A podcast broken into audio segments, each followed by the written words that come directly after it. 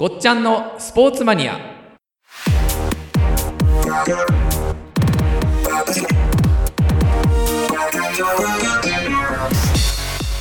い、えー、ごっちゃんのスポーツマニア、えー、今回は、えー、何に行きましょうかね。はい。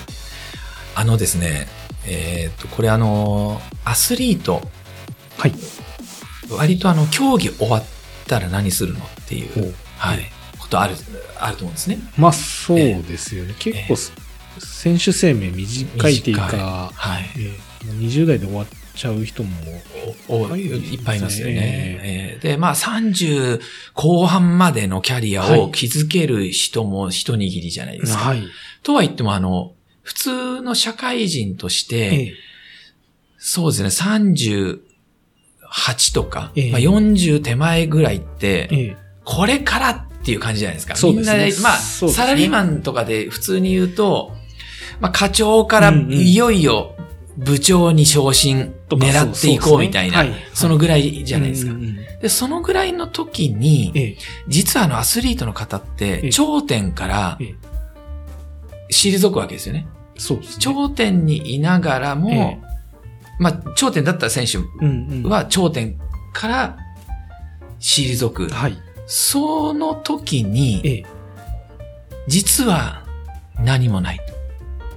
何もない。何もないっていう方、えーいや結構、この後どうしよう。この後どうしよう。その時に考える。で例えば、あの、まあ、年末もうすぐはい。やりますけども、必ず年末やるあの、プロ野球、はい。クビになった男たち、おー、えーあります、あります、トライアウトはいはいはいはい。あの、少年隊の、はいね、あの、東さんが、はいやってます毎回こう司会やって、もう、年末の定番、はい。あれ、あるじゃないですか。はいあであれって、あの、まあ、クローズアップした選手が、はい。必ずしもトライアウト成功しないじゃないですか。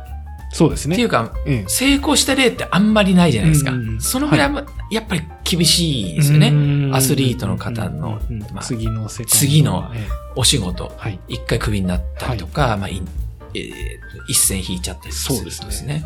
まあ、他の競技もいけないですしね。そうなんですよね。マイケル・ジョーダンしかりですけど。そうですね。ええマイケル・ジョーダンも、マイケル・ジョーダンですらね、ええメジャーリーグにえ挑戦しましたけどもし、ちゃいましたけど。結局また戻りましたからね。そうですね。ええ若の花しかり。アメフトですか？アメフトです やりましたね。え やりましたよね。基本でもあの、ああいええうベースのあれってもう本当若い頃に出来上がるから、えいきなり大人からはチェンジ難しいですもんね。そうですね。もう本当に厳しいなと思って。で、はい。やっぱりこれってあの、まあ、あの、プロ野球、クビになった男たちを見ていても、例えばその、まあ、や、まあ、当然皆さん、あの、野球しかやってないんですよ。んとまあ、これはしょうがないんですよね。もうしょうがないですねしょうがないですよね。野球しか、もう野球で飯食っていこうって、そこで腹決めてやってきてるので、それが崩れた時には、えっ、と、多分その方に何もないんですよ。うんで、まあ、野球で食っていこう。で、野球で家族を食わしていこう。はい。って腹決めてるから、当然、家族も路頭に迷うわけですよ。それしかないので。うんうんうんうんで、あの、プロ野球、クビになった男たちも、やっぱりその模様を、えこう、まあ、感動的に映しながらも、まあ、ちょっとよくよくこう見てていくとはい、非常に残酷じゃないえですか。うんそうですね。やっぱりうん家族の方がいはて、でこの先何しようか、で、再就職の面接に行くんですけど、ええまあ、今まで野球しかやったことないので、うんうんまあ、面接に行ってもやっぱ落ちちゃうんですよね。はいはいいやいや、やっぱりもうちょっとね、とか。そうです。面接にひげ生やしてくるのなんだろうねとかっていうことになるんですよね。いわゆる社会人経験がない。経験がないですね。一人なんか言われてました。あのええ、再就職を勝ち取った、はい。えー選手の社長にインタビューしてて、はい。で、その社長も一度跳ねたらしいんですよね。ああ、そうなんですね。ねはい。で、跳ねて、いやいや、もう、受け、うちの会社受け入れないって。言って、で、でも、受け入れる条件が一つあるっつって。はい。乗ってきたベンツを今すぐ売ってこいって。はい。って言って、まあその選手も、ええ。まああのーそこで目が覚めて、うんあ、もういいや、俺野球選手じゃないんだと。って気がついて、で、すぐベンツを売売りに行って、ええ。で、丸腰で入社させていただいて、あっていうところで、その方の3年後ぐらいの、はいなんかテレビで特集やって、ええあの、いやいや、もう本当によく働く。まあ、もともとやっぱり野球選手なんで、はい。やっぱ心根もいいと根性もあると。うんうんうんで仕事も最後までしっかりやると、はい。責任感あはい。るとっていうので、やっぱ会社でもすごい評価うんうんうんうん上がっていると。う。ん。でもやっぱりその、就職する時の感覚、ああ、まあ収入の違いとか、はい。感覚、生活環境はい。からとか、やっぱり今までこう、ね、街歩けばうん。サインしてくださいとかって言われてたのが、まあ、そうではないというところまで、すべてが変わっていく環境に、やっぱりついていけないっていうことがあっえて、で、割とあの、今あの、アスリートの方のセカンドキャリアってすごく。ね、注目されているっていうまあ問題にもなってるし、やっぱり各企業がそこを支援していこうっていうような動きもあって、はい。で、これあの人材派遣の会社さんなんかも、その、引退したアスリートの方を、はい。まあ体力があるから現場仕事にこう進めていこうかとか、えっ、となんか根性があるからまあ営業にとか、はいまあそういう道もあうんる、確かにあると思うんですね。で、ただやっぱりその、すぐにこう即戦力としてええ。いけるかっていうと、まあそうもならないですよね。ならないじゃないですかえで、まあ30じゃあ例えば5ぐらいでうん選手辞めました。えはい。で、ゼロからはい。行きます。ええで、普通のあの中途採用とか転職と違って、はいサラリーマンの、まあ例えば営業マンから職を変えて次の会社の営業マンはい。だったらこれ結構やっぱキャリア活かせたりするんですけども、そうですね。プロ野球選手なので、まずそのお金の流れとか、ええまあ、むもっと言えば名刺の渡し方う、んじゃあなんで名刺下から渡さなきゃいけないのかって意味合いからとかですね。まあそういうところからやっぱり一から学んでいかなければいけないっていう意味では、30、まあ例えば8で引退し,、はいました。そこから1年生。うんで、かたやその大学出てから1年生と23歳っていう、もうこのすでに15年ぐらいうん遅れを取ったりとか。ええで、かたやその、えっ、と、世間的に言う38、40歳ぐらいだと、やっぱりその、役職もある、はい。大体課長ぐらいの、うんうんえー管理職から部長ぐらいに上がろうかと、これからはい。挑戦しようかっていう時期であると。そこでやっぱりその壁があって、結構そのアスリートの方も挫折する方多いんですよね。まあそうですね。下手すると上司が25、6歳とかいうおっしゃるとりですね。ええはい。縦社会ではあるですけれども、え下っ端からそんなええこき使われるようなことはさすがに、そうですよね。プライドもありますしねプライドもある。そうなんですよね。で、やっぱりそのプライドが自分を許せないうんうんくなって、はい。せっかくこう就職した会社もすぐ辞めていってしまってとか、い、や、俺はこんなはずじゃねえとかっていう形で、僕の、はい。はいまあ知り合いの、まあ実はプロ野球選手の方も、ええ。まあそれで2年ぐらいですかねうん、やっぱり辞めてしまって、はい。い、や、俺はもっとこういう風にできるはずだって言って、はい。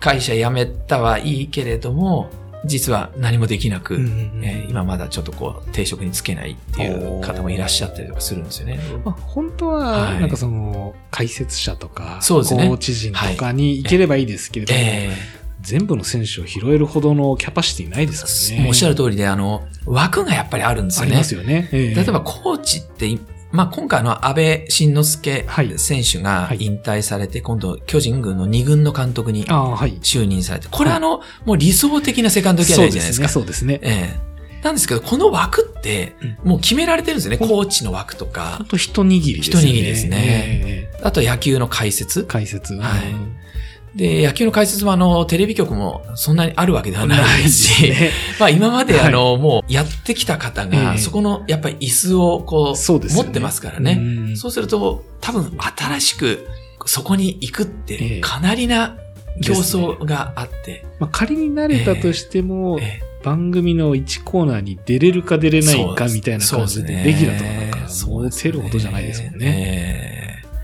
なので、本当にこう、きついでしょうね。世界だと思いますよね。30代ぐらいまではいプロとしてもしやってたら、はい。まあそこそこいい金額もらってベンツ買えるぐらいの 言いますけど、そうですね。はい。貯めてない、貯めてないですね。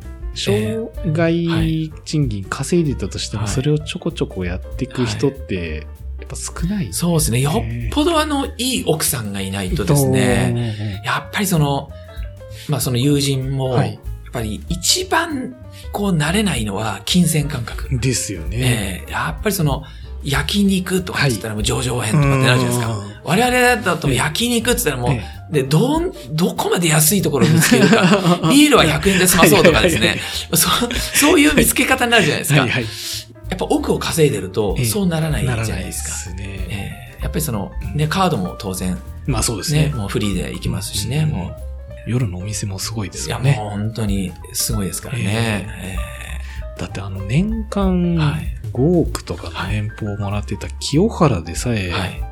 もうお金ない、ないっていう。いや、ないと思いますよ。いうええ話があります。そうですね。あの世界見ちゃうと、ねえ、やっぱりその金銭感覚ってそこのもらうお金に合わせて感覚がついてしまうので、はいそこの感覚が狂ってうんきて、うんうんやっぱ貯めてる方ってそうそういない、いないんですね。うんうんうんええやっぱりその、せっかくこう、若い時に、えそのみんながこう一生懸命勉強しええ。て、大学入ってっていうふうに頑張ってきたええ。傍らで、もう本当に死に物狂いええ。で練習しえて、うん。青春がないぐらいそこにかけてはい。きた結果がそうじゃ、はい。やっぱり悲しいじゃないですか。悲しいですね。はい。でこれあの、ちょっと私ですね、一部使われてる言葉で、はい。今あの、デュアルキャリアっていうデュアルキャリア。考え方がありまして、少しずつちょっと日本では、ええそういうこともあるので、はい。進められてるんですけれども、いわゆるあの、引退未行して、選手の時から下積みをしておきましょうよと。ももっと言えば、選手やりながら、はい。違うビジネスもええ。やっときましょうよっていうはい。のが、これディアルキャリア。あ、もう引退してから考えるんじゃ、はい。ある意味遅い遅いとで、はいええまあ若い時かはら、い。一生じゃないですけど、はいまあその後も続けられる職能を持っときましょうっていう。ショート。社会人はい選手みたはいい。な、はい。例えば三菱重えー工とか、はいはいえートヨタ自動車とかに所属しながらスポーツ選手やっている人たちって、が、なんかそれに近い感じなんですかね？そうですね。あの方たちはドラフトにかかってもいかない方たちもいらっしゃるじゃないですか。いいわゆるもうサラリーマン。うんうん。俺はサラリーマン。はい。野球が終わったらサラリーマンのまま行くっていうはい方。ああ、そうか。ええあれはそうか。ええサラリーマンがもうベースそうですねで、プロ化しないっていう話ですもんね、確かに。まあ、いわゆるまあ部活はいみたいなもんですよねえ。えはい。プロもしながら、はい。サラリーマン的なものも一緒に、行きましょうよっていう。のが、はい。えーデュアルキャリア。デュアルキャリアですねなるほどはいね。はい。例えばですね、まあ、最近だとあの、日本だと、まあ、本田圭佑はい。さんですよね。なんかはあの、選手ですけども、もうすでに自分のビジネスがあって、やってますねで、で、えーと、まあ、いろんなことやって、うんうんうんあの、自分のキャリアを、はいまあ、引退後っていうよりは、自分の価値を極大化させようっていうふうに努力をされてるじゃないですか。ええしてますね。はい。で、それにまあ、習ってなのか、わからないですけども、長友選手なんかも、うんスポーツ系の会社を、あまあ、大手のあの、えっ、と、スポーツフィットネスの会社さんと、まあ、共同で出資をしえて、会社作って、今、代表取締役でやってたりとかはい、するんですよね。うんで、そういう取り組みを、あの、積極的にえ進めていった方がいいなえ、といいええいうふうに思いますね。結構ですね、あの、まあ、海外の選手なんかは、はい。もうこれ結構皆さんやられてて、はい。一般的に、まあ、メジャーなところでは、その、まあ、あの、選手をやりながらメディア露出もして、はい。で、例えばモデルとして稼いでいく。うんで、で、そういう方って引退した後も、まあ、現役の時も、私はモデルもやっている、えっ、と、女優もやっている、で、テレビ出演している、はい。で、コメディアンでもあるとかっていう方もいらっしゃったりとか、まあ、骨もできますしね。ええ、そうなんですよね。えはていう方もいらっしゃったりとか、まあそういうことを自ら積極的にやってるっていう方が結構多いんですよね。ええ。で、まあ、稼ぎも違うっていうのもあるんですけども、ええ。例えばですね、デビッド・ベッカム、ベッカム選手なんかも、まあ、選手の時から自分のブランドを持ってたりしてるじゃないですか。はい、してますね。化粧品だったりだとか、うんあの、ファッションブランド持ってたりとか、引退されて、まあそのファッションブランドを大きくしながら、うん。今度、で、マイアミにサッカーチーム買収して、うん。うんうんあ今、サッカーチームのオーナーになるてますね確かっていう、まあそういう、まあビジネス感覚っていうのを、うん。まあ選手のうちからビジネスの勉強を自分で積極的にやって、い、つでも矛先変えられるっていうのですね。はい。まあ、そういうなんかこう、懸命な生き方をええアスリートもどんどんこうやっていくべきだなっていう。はい。そうですよこれがないとですね、ええ あれやっぱりその、もう厳しい社会の中で、はいやっぱりその引退後、戦っていく。うんうんうんうんえやっぱりその企業が、いろんな企業がサポートしていくっていうのはある、あるんですけど、アスリート側が積極的に働きかけていくっていうことをんんんやっていかないと。やっていかいないと、多分これからちょっと難しくなるっていうか、はい、逆にあの、えっと、そういうふうにやることで、アスリートのこの良さ、うんうん。アスリートしかできないビジネス感覚とはいかっていうのがあると思うので、そういうところを磨いていくべきかなっていうのをね。えーちょっと進めたいなと思いますよね。確かに引退した時っていう、まあ、失礼な言い方だと、ちょっとええまあ、落ち目な状態になっちゃっている。で、まあ今、インフルエンサーとかっていう言葉もあるぐらいなんで、現役絶頂の時に、はいそういうプロモーションだったり、おっしゃやった。方が、はいビジネスも成功しやすいですよね。せしやすいです。ね。で、日本ってあの、割とあの、専念してないと、はい。何やってるんだっていう、うんこういう見え、見方されるじゃないですか。そうですね。えええそういうのって実際どうなんですかね、プロ選手。がはい。副業的なことをええまあやってたらなんかやっぱ責められるっていうかバッシングあの、これ、球団とかではい。禁止されてるとかってはい一部あるあと思うんですよ。プロ野球も球団によっては、ええあの、副業禁止みたいな形になってるところあるんですよ。はいでも、そうじゃないところもあったりもするんですけど、例えばあの、お相撲さん、はい。ほとんどの方、あの賃貸不動産やってます。あ、そうなんですね。ええワンルームマンション。はい。統ごと買って、はい。運営は任せて、ええで、自分はオーナーで、えで、えっ、と、まあ、家賃収入あであ。、えーふまあ、副業ですよね。はいはいやってたりとか。これ結構相当数やってますね。私が知ってる限り。あそうですねはい。いろんな方がやってますね。はい。まあ確かに現役の時の方がお金ありますおからね。金あります。ええだからその時にに、ある時に、えっ、と、他に投資をして、して、はい。で、お金を膨らましておくと。はい、ええいうと、まあ、ビジネス感覚もその時の方が絶対いいはずなんですよ。そうですよね。ええなんでまあ、引退後ちゃんこ屋さんやる方も結構いますけど、ねそのちゃんこ屋さんの資金もそこでできるじゃないですか。うんそうですね。だからまあ、それは絶対やるべきだなとうん、私はうん、はい、思いますね。交際費に使うんじゃなくて。そうです。あの、えあの、交際費はあの、あぶくのように消えていきますのでね。あの、まあ、ほどほどに。そそうですね。やっぱりその、え出資をしていくとか、はいええ事業をやっていくとか、当然はい選手なので自分でやっぱり、こう、業務を自分でもこなすっていうのはうん。難しいかもしれないんですけども、そやっぱり人に預けたりとかっていうことはできますし、本田圭佑とかあれですもんね。ええ。あの、投資家として、あもうそうえーそうですね。ベンチャー企業を応援してたりもしますしますします。ええ。はい。彼は本当にそういうことをね、はい。積極的にやって。考えて。えヨーロッパの方とかやっぱりそういうのあがメイン、メインっていうえか、めちゃくちゃやってますね、みんな。考えてるから。はい。ええその辺の考えがやっぱ、そうですね。長友もそうですけどあ、そうですね。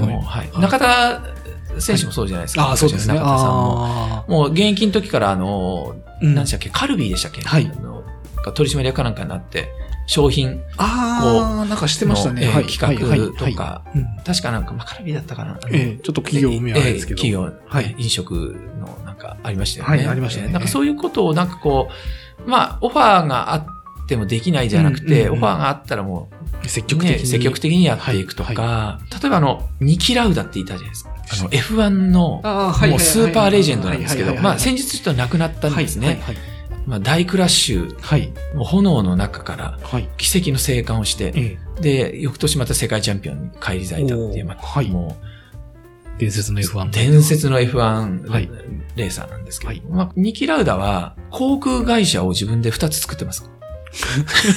そうなんですね。ええはい。現役の時現から。役の時にがラウダ航空。はい。で、引退してから一回その僕、事故とかではい最初に作ったええラウダ航空っていうのが、ちょっと一回干しゃりまして、はい地元のオーストリアの会社にまあ売却をしはて、一回失ったんですけども、はもう一回え、なぜか航空会社。経験があるからっていうのもある。もあると思うんですけど、うん。もう一回、あの、二期航空っていうですね。。はい。あ、はい。今度違う。上の名前だ。そう上の名前っていうのをもう一回作って、ええもうビジネスマンとしてもう本当に敏腕ですね。はい。で、自らもね、まあ、フェラーリとか、はい。あの、メルセデスとか、チーム渡り歩いて、はい。